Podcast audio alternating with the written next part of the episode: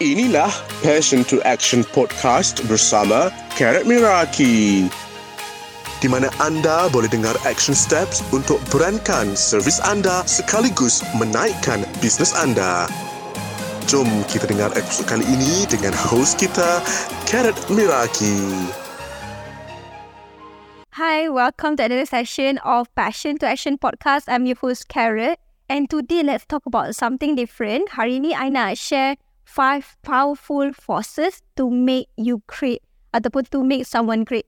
Okay, hi semua. Welcome to another session. Dan hari ni I pilih topik different sikit but I'm feeling really good. I nak share satu topik yang topik motivation sikit. Ah, uh, topik motivation sikit. Hari ni kita nak cerita pasal a bit toward motivasi ataupun personal growth, personal development. Dan this is a topik yang memang I suka personally but I really share dekat social media. So, topik hari ni I nak share five powerful forces to make someone great. Adakah you rasa you berada at a good place ataupun you rasa you berada dekat stage yang tengah figure it, figure it out ataupun you tengah rasa berada dalam situasi yang tengah struggling or whatever kan. So, ini adalah something yang I belajar few weeks ago daripada one of the online courses yang I ambil Okay, I belajar daripada Marie Folio dan this is a course nama dia Start the Right Business. Tapi sebelum tu kita back story sikit lah. Kita back story sikit. There's a lot of things going on in my business, okay? Dan I believe dalam you punya business pun, business ada ups and downs dan sebagainya. Sometimes kita okay, seronok ke atas. Kadang-kadang kita jatuh kat bawah. So, kalau you sekarang ni tengah struggle, kalau you rasa you tengah in a messed up punya state, I rasa kan everyone's been there. Ramai orang pernah go through that. So macam I, what happened to me adalah I I I was in need untuk cari something new.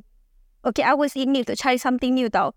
So I, I macam start untuk dabble into so many other things. Macam nak buat ni ke, nak buat ni ke, nak buat ni ke, nak buat ni. Okay, like apa yang sebenarnya uh, audience nak, apa sebenarnya demand nak, where is the market right now. So I'm like, I try to, try to, try to, try to. It was all over the place tau. Then it made me feel stuck juga sebab I was tired. To be honest, eh? I was like, oh my god, banyaknya benda. Tapi I'm also excited at the same time. So what happened adalah, I decided untuk dengar this audiobook. Dia bukan audiobook, dia sebenarnya online course tapi dalam bentuk MP3. Fun kan? So I download the MP3 masuk dalam Telegram I dan I listen ada 8 ke 9 lesson lah. Satu lesson around 15 to 30 minutes. Okay? Dan buku, um, kelas tu tajuk dia adalah Start the Right Business. Okay? And at the end of it, I rasa macam a sense of clarity in term of like, oh, ada benda ni, yes, demand ada tapi I tak nak buat. That's not what I want to do dan sebagainya lah. Tapi at the end of the chapter, ada satu part yang dia share pasal five forces of power. Okay, five forces of power. Dan bila I dengar benda tu, I rasa macam I practice benda tu tapi somehow dia dah jadi sama-sama over time. Okay? Sometimes kita tahu sesuatu benda like it's common sense dan sebagainya tapi it's not common practice. Maksudnya kita buat untuk setahun and then lepas tu kita dah lupa and then kita end up dekat tempat yang sama balik ataupun kita tak apply habis-habisan. Okay? So ada lima five uh, force of power yang I nak share hari ni. Okay. Yang pertama adalah belief. Kita masuk terus. Yang pertama adalah belief. Belief. Um, how, what you believe in. Belief ni adalah kepercayaan. Kepercayaan. Okay. Setiap orang ada kepercayaan masing-masing. Ada orang dia percaya, dia, there is no right or wrong. Kepercayaan ni dia datang daripada cara kita membesar, parents kita, surrounding kita, kawan-kawan kita, tempat kerja kita. Like everything relationship kita dia put us in a box. Okay, it put us in a box dan dia bawa understanding towards the world. Kita faham the world in a certain way. Dan semua orang ada buruk ke tangan air ni kan? Uh, ada semua semua orang nampak dengan cara yang berbeza. Cara yang berbeza. And there is no right orang tau. Dia bukannya you salah, I betul. Tidak. Eh? Tidak. Tapi kan, this is one of the forces of power. Maksud dia, what you believe to be true will be true. dalam satu satu satu YouTube video yang pernah tengok daripada Tom Bin Yu dia kata life is a full fun house of mirror. Dia kata macam tu. Maksudnya dalam dunia ni kan kita nampak tu is everything reflection yang kita rasa ataupun kita fikir. It's a reflection. Okay. So tu dia kata macam it's a fun house of mirror. So apa yang kita nampak tu kita nampak based on how we want to perceive things. Macam kita nak nampak, you know. So that is belief. Kalau you believe the world ni jahat, you rasa the world ni tak bagi you, tak tolong you, depressing, whatever. So you berada dekat that that box tau. That is your box.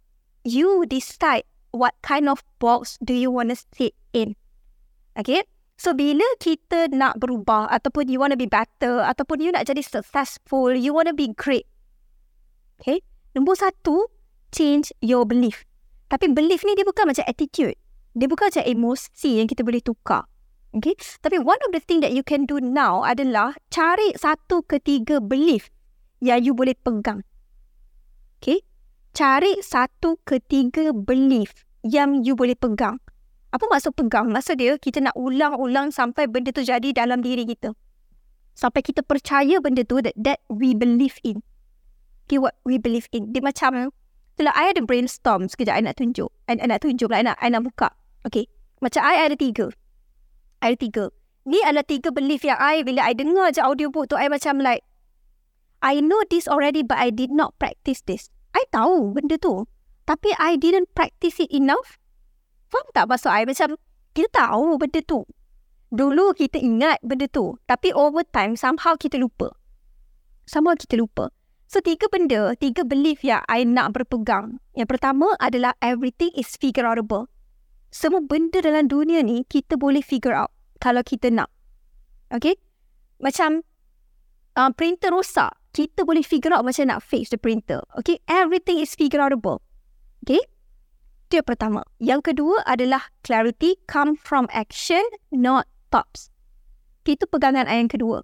Clarity come from action, not thoughts. Kalau you nak tahu you suka ke tidak buat benda tu, kalau you nak tahu you pandai ke tidak buat benda tu, you kena buat. Selagi you tak buat, you duduk je dekat dalam minda you, it will forever be just a thought.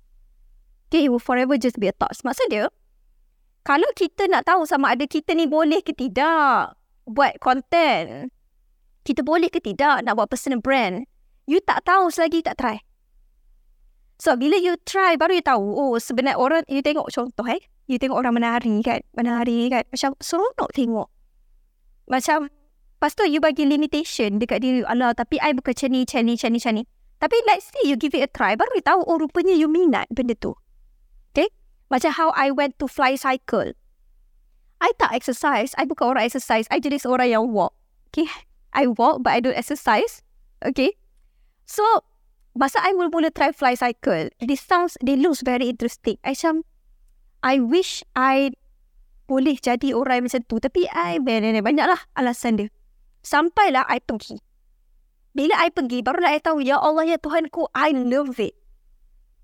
Selagi you tak cuba, you tak tahu. Sebab tu, clarity come from action, not thoughts. Itu yang kedua. Dan yang ketiga adalah start before you ready.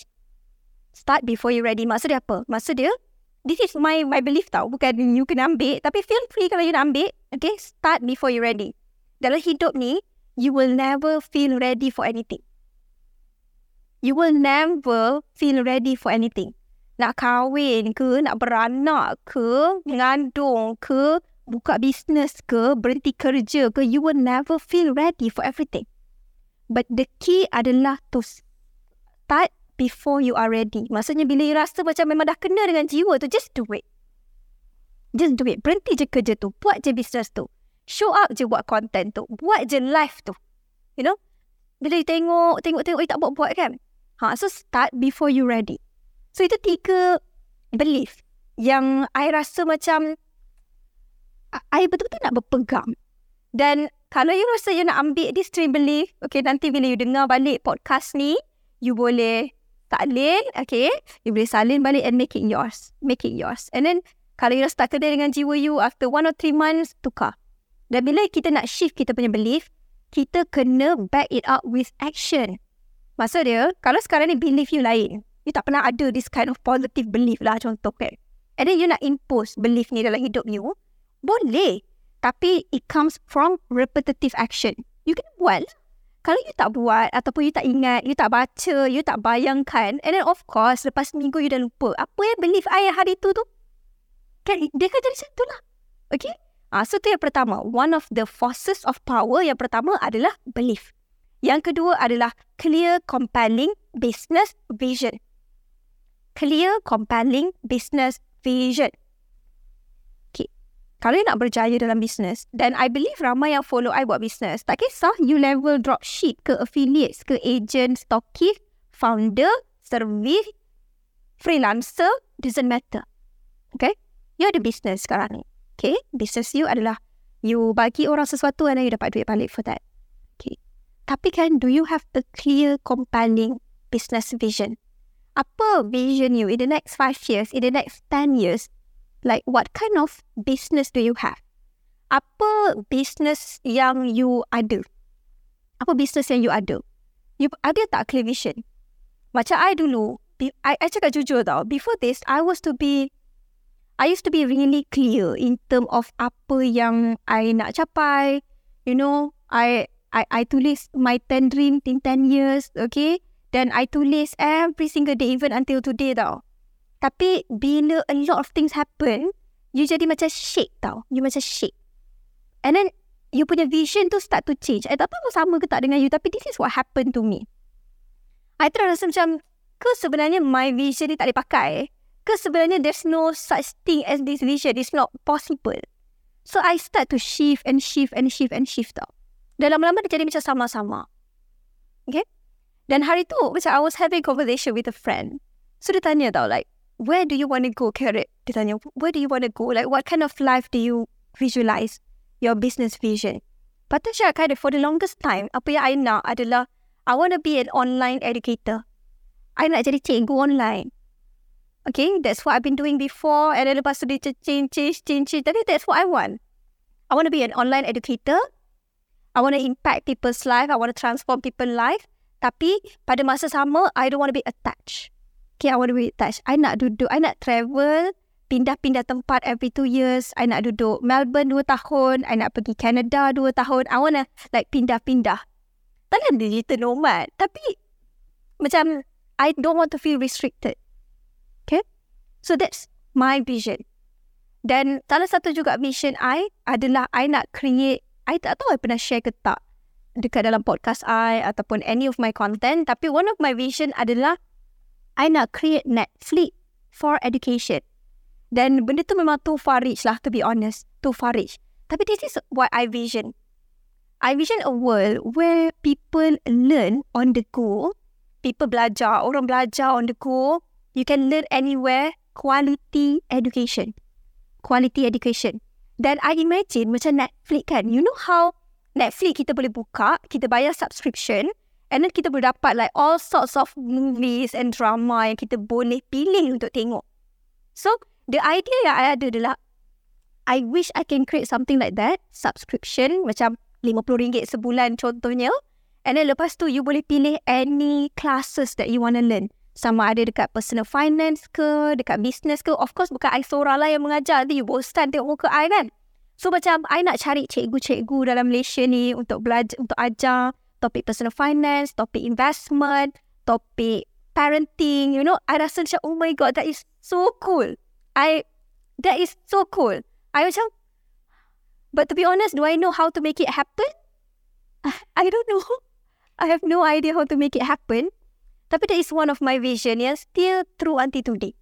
Dan you pun kena ada one vision yang it make you feel excited. You know? Kalau cerita pasal vision tu, you macam, ya Allah, you can picture it clearly. Okay? Dan bila you ada benda tu, then you will feel, you feel stronger. You feel stronger untuk you push supaya you jadi successful. Sebab you nampak jalan. Kalau you tak nampak, kalau you tak nampak jalan ni, you macam mana you nak tahu where should you go? Dan I rasa itu masalah yang I went through hari tu. Like one or two months back. Di mana bila I macam mencari-cari. I nak buat ni ke? Nak buat ni ke? Nak buat ni ke? Like I tried a lot of things. Benda tu I tak. I tak promote dekat social media, kat IG ke apa. I tak cerita because um, I was dealing with it in my own way. Okay. So macam like offer start coming in. Ada orang minta I buat benda ni. I agreed I buat. Orang minta benda ni I buat. Orang minta benda ni I buat. Like I try so many things behind the scene. I tak tunjuk. Ha, tapi at the same time also I jadi sama-sama like I nak buat apa ni? Where is my Netflix for education? Like where is the Netflix of education? Macam tu lah. So, yes, that's why you kena ada a clear, compelling business vision. Okay, itu yang kedua. Yang ketiga adalah daily success ritual. You percaya tak orang-orang yang berjaya ni, orang-orang yang power-power ni, dia orang bukannya yang malas-malas, yang bangun-bangun scroll handphone yang baring, malas nak bangun, set alarm 10 kali. Betul tak? Orang-orang yang berjaya ni mesti dia ada this character yang menyebabkan dia berjaya. Betul tak? Dan mestilah mereka ada some sort of routine. Tak adalah fix sangat routine tu tapi mesti mereka ada success routine yang menyebabkan mereka berjaya. Okay? So sekarang ni take a look at your own routine as well. You punya satu hari tu you rasakan kat mana you punya success ritual tu ataupun you punya habit ataupun rutin yang da- dapat bagi positive impact dekat dalam business you ataupun life you. Adakah you adalah seorang yang sentiasa tulis things you are grateful for? Adakah you adalah seorang yang akan tengok balik you punya vision board every day? Like apa you punya success routine yang you rasa you buat sekarang yang membantu untuk you move forward and then become more successful and more successful. Macam I kan, my routine change. Like kalau you dengar I punya podcast daripada zaman 2019, okay, daripada I punya first, I ada share pasal this topic morning routine tau. And people still ask me to this day pasal morning routine I. My morning routine change, of course, dulu I used to wake up at 5 a.m. and my 5 a.m. tu sebab masa I kerja. I kerja, I kena masuk office pukul 8. So my routine tu start pukul 5 sampai pukul 7. I ada morning routine yang very specific untuk make sure I can like get as much of energy and work done untuk business I. Okay, masa tu I kerja part time. I buat part time je business. Okay. Tapi of course over the years, bila I dah buat full time, it will change. It, it would stay the same. Tapi ada beberapa key activities yang I buat, yang I believe. Okay, yang I believe uh, membantu I membantu I tau. Kalau you nak tiru, feel free. Kalau you rasa macam you nak ambil, feel free. So, kalau you rasa macam you nak try, feel free. Okay? So, uh, this one, I punya normal ataupun ideal day I lah eh. So, basically, usually I sekarang ni, I wake up around 6. I punya phone, alarm dia auto. Maksudnya, dia bukan auto. I set the daily punya alarm tu kan. Ah, uh, tapi alarm dia tu alarm yang nenen. I macam tu je lah. One thing, kalau you boleh practice, bangun awal tapi jangan set alarm yang terlalu kuat. Ini personal opinions I. Eh. Kalau alarm kuat, dia macam bagi you terkejut tau. Macam you tengah bangun, you tengah tidur, tengah mimpi, tengah mimpi naik kapal ke. I don't know, you tengah mimpi kan. And then suddenly macam like, tet, tet, tet, you know. That kind of alarm, dia macam jump your body tau. For me, it's not a good feeling to wake up. So, I buka, I punya alarm, I nak play, I tak tahu lagu apa pula kan. Tapi dia macam, dia macam, dia macam, hi, good morning. Macam tu je lah, macam relax saya tau. So that's my morning first thing. Lepas tu, I do my one page journal. Sampai sekarang, for the past four years, I still do it. One page journal. Ten things I want to achieve. Okay, ten dreams in ten years. Lepas tu, I also buat five things I'm grateful for. Berdasarkan Lepas tu, I usually go for a walk. Okay, I ada dua benda je. Salah satu thing. Sama ada I go for a walk, I dengar audiobook ataupun I kemas rumah, I dengar audiobook. Dua benda tu je. So kalau macam I rasa macam I tak nak go for walk ke apa, I akan macam sapu rumah lah, buang sampah, cuci pasir kucing and all that sambil dengar audiobook. Tapi that is my morning. And then lepas tu, I akan mandi, lepas tu I terus masuk office. Okay? Simple kan? Okay. Dan one of the thing yang I buat first thing bila I masuk office adalah I akan tulis apa tiga benda yang paling penting wajib buat today. Dan I akan mulakan dengan yang paling susah. Dia ada dua different mindset tau about that. Ada orang kata mula dengan yang paling senang supaya you dapat quick win. Itu I buat dulu. Tapi what I realise adalah bila I mula dengan kerja yang paling susah, maksudnya yang paling susah tapi make a big impact, I terus rasa accomplish. Maksudnya, kalau lah pukul 12 tu dah siap kerja I, yang paling penting tu, I dah rasa macam relax. I dah tak rasa burden macam kerja tak siap, you know? I dah tak rasa that sense of stress, which is bagi I very, very helpful. Very, very helpful. Okay? So, um, lepas tu, uh, I akan buat kerja apa semua dan usually I balik lambat. I jenis yang balik lepas maghrib. Uh, I usually balik lepas maghrib, baru I balik rumah. Lepas tu, uh, that's the end of my day. Then before I go home, I always try to make sure yang I tengok balik esok ada apa. Okay. The one of the thing yang I rasa it can be also you boleh tiru juga success routine. Always be prepared for tomorrow. Ataupun prepare for tomorrow today. You jangan tunggu esok baru you nak macam tengok balik dan sebagainya. Okay. Fokus malam sebelum ataupun sehari sebelum tu before you balik kerja, fikir terus esok ada apa, meeting ke apa ke, get yourself ready. Jangan pagi bangun tidur baru you nak kelang kabut. Sebab bila kita start our morning right, like the whole day will be good.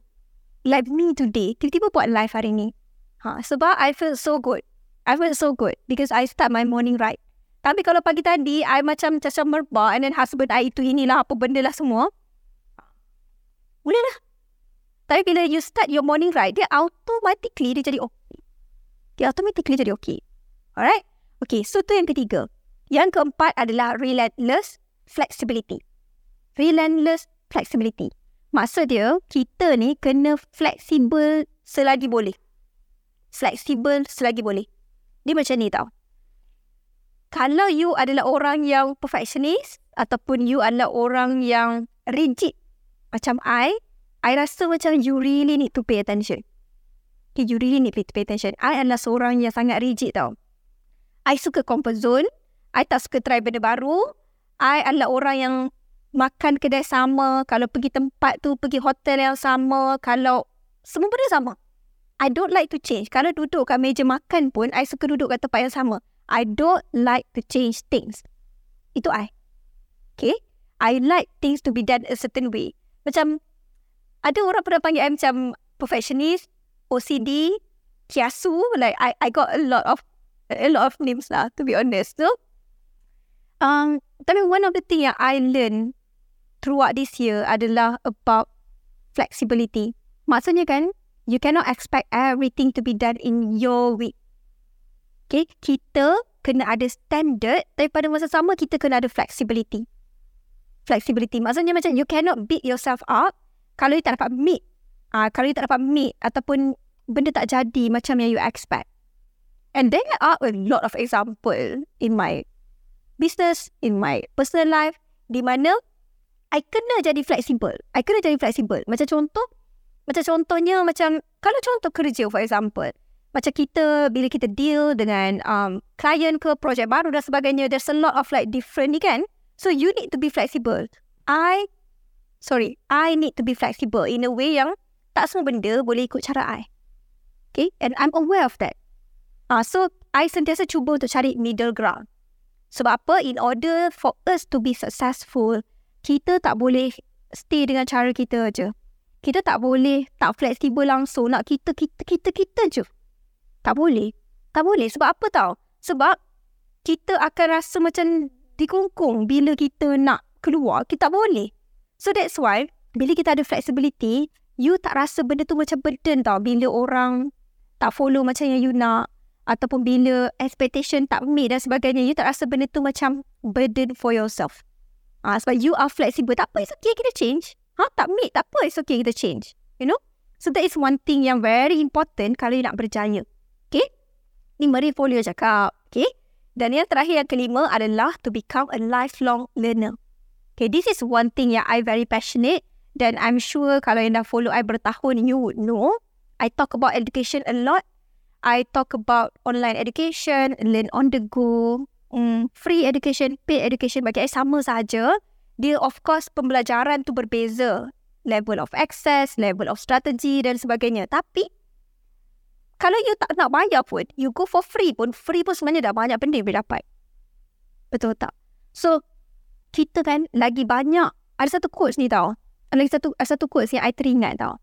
The more you learn, the more you realize you don't know. You pernah dengar tak quotes tu?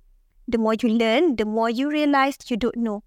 Maksud dia, kalau you tak belajar, kalau you adalah orang yang tak belajar, which I don't believe lah. I don't believe. Yang datang ke I ni, mostly yang follow I ni, mesti suka belajar. Ha, sebab I selalu cerita pasal belajar kan. So, I rasa yang datang ke I yang follow I ni, mesti you suka belajar. Tapi let's say lah, let's say. Kita bagi contoh eh. Contoh, you adalah orang yang tak suka belajar. Okay, maybe you rasa macam kat sekolah pun you tak belajar, takkanlah besar nak belajar. Okay, orang macam ni kan, dia ada, bukan you lah, orang ni eh, orang ni bukan you eh. Okay. Orang ni kan, bila dia tak suka belajar, dia ada banyak opinion. Okay, orang ni dia ada banyak opinion tau. Dia ada jawapan untuk semua benda. Dia tahu semua benda. Okay, orang-orang ni adalah orang yang most of the time tak belajar. Sebab apa? So, those are just opinion. Dan dia rasa dia je betul. Dia rasa dia tahu semua benda. Dia rasa dia ada pendapat untuk semua benda. Okay? Tapi, bila you jumpa dengan orang yang belajar, you will realise orang yang belajar ni kan, dia sentiasa macam nak tahu. Sentiasa macam, oh, I tak tahu benda tu. Oh, I tak tahu benda tu. Sebab apa? Because when you learn, you realise that there's so many things in this world that you don't know. And there is no point to look smart ataupun untuk cakap yang kita tahu sedangkan there are so many things in this world yang kita belum figure out. Okay?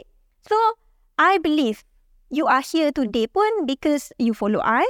Hopefully, kalau you tak follow I, please follow I, okay? Okay.